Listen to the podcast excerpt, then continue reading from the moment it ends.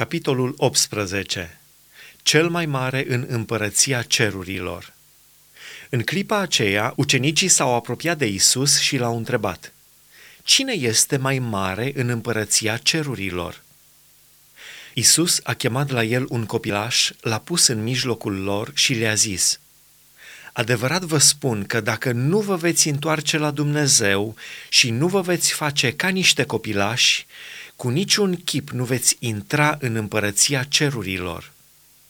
De aceea, oricine se va smeri ca acest copilaș va fi cel mai mare în împărăția cerurilor.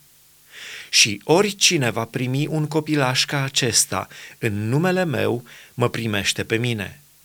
Dar pentru oricine va face să păcătuiască pe unul din acești micuți care cred în mine, ar fi mai de folos să îi se atârne de gât o piatră mare de moară și să fie înecat în adâncul mării.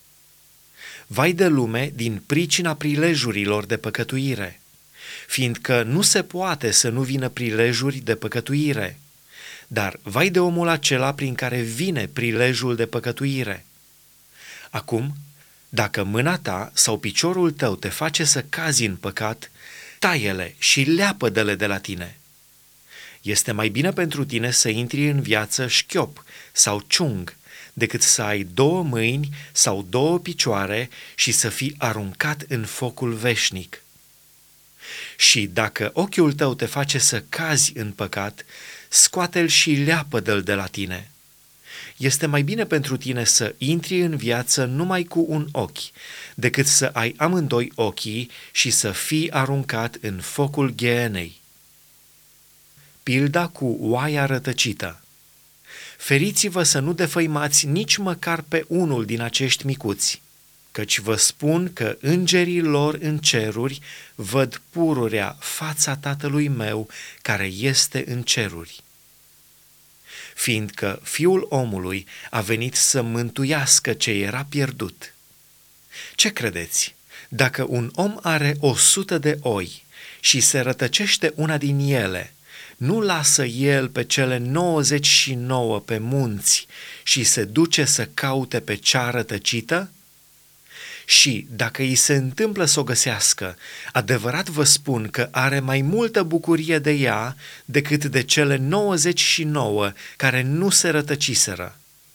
Tot așa, nu este voia Tatălui vostru celui din ceruri să piară unul măcar din acești micuți iertarea greșelilor.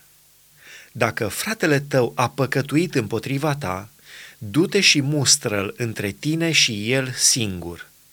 Dacă te ascultă, ai câștigat pe fratele tău. Dar, dacă nu te ascultă, mai ia cu tine unul sau doi inși, pentru ca orice vorbă să fie sprijinită pe mărturia a doi sau trei martori. Dacă nu vrea să asculte de ei, spune-l bisericii. Și dacă nu vrea să asculte nici de biserică, să fie pentru tine ca un păgân și ca un vameș. Adevărat vă spun că orice veți lega pe pământ va fi legat în cer și orice veți dezlega pe pământ va fi dezlegat în cer. Vă mai spun iarăși că dacă doi dintre voi se învoiesc pe pământ să ceară un lucru oarecare, le va fi dat de Tatăl meu care este în ceruri. Căci acolo unde sunt doi sau trei adunați în numele meu, sunt și eu în mijlocul lor. Pilda robului nemilostiv Atunci Petru s-a apropiat de el și a zis, Doamne, de câte ori să iert pe fratele meu când va păcătui împotriva mea? Până la șapte ori? Isus i-a zis, eu nu-ți zic până la șapte ori, ci până la șaptezeci de ori câte șapte. De aceea, împărăția cerurilor se aseamănă cu un împărat care a vrut să se socotească cu robii săi. A început să facă socoteala și i-au adus pe unul care îi datora zece mii de galbeni. Fiindcă el n-avea cu ce plăti, stăpânul lui a poruncit să-l vândă pe el, pe nevasta lui, pe copiii lui și tot ce avea și să se plătească datoria. Robul s-a aruncat la pământ, i s-a închinat și a zis, Doamne, mai îngăduiește-mă și îți voi plăti tot. Stăpânul robului aceluia, făcându-i se milă de el, i-a dat drumul și i-a iertat datoria. Robul acela, când a ieșit afară, a întâlnit pe unul din tovarășii lui de slujbă, care era dator o sută de lei.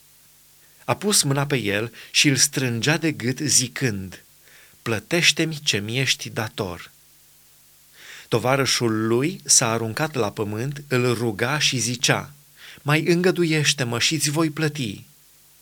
Dar el n-a vrut, ci s-a dus și l-a aruncat în temniță, până va plăti datoria. Când au văzut tovarășii lui cele întâmplate, s-au întristat foarte mult și s-au dus de au spus stăpânului lor toate cele petrecute. Atunci stăpânul a chemat la el pe robul acesta și i-a zis, Rob viclean, eu ți-am iertat toată datoria, fiindcă m-ai rugat. Oare nu se cădea să ai și tu milă de tovarășul tău, cum am avut eu milă de tine?" Și stăpânul s-a mâniat și l-a dat pe mâna chinuitorilor până va plăti tot ce datora. Tot așa vă va face și tatăl meu cel ceresc, dacă fiecare din voi nu iartă din toată inima pe fratele său.